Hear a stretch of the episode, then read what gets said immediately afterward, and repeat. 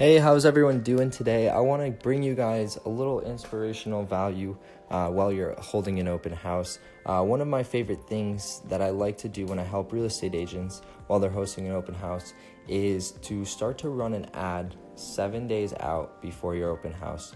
This way, you can start to target everyone in that surrounding area and make sure you basically put the frequency on two and you make sure you get that basically very specific and very subtle to what you want to do. This is a great way that you can start to reach a lot of people in the local community that are around you. So, the next thing is having very well placed open house signs. So, I know a lot of you always think that's is one of the biggest painful things, but it really does help bring traffic to neighbors, which you can really convert those neighbors and use hey this house is selling right here.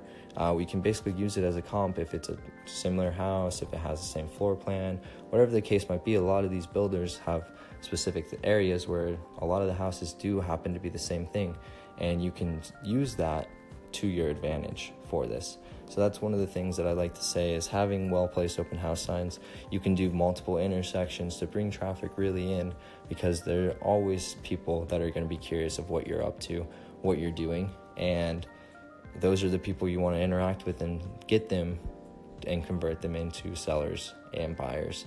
Um, so I hope you guys enjoy this. Um, if you guys have any questions as far as this, feel free to reach out to me. My website is in my bio. It's realestatebestbuddy.com. And if you guys want to visit us on Facebook and Instagram, just type in Real Estate Best Buddy and you guys will find our Facebook and Instagram page. Thank you guys for tuning in. Appreciate it. You guys have a good one.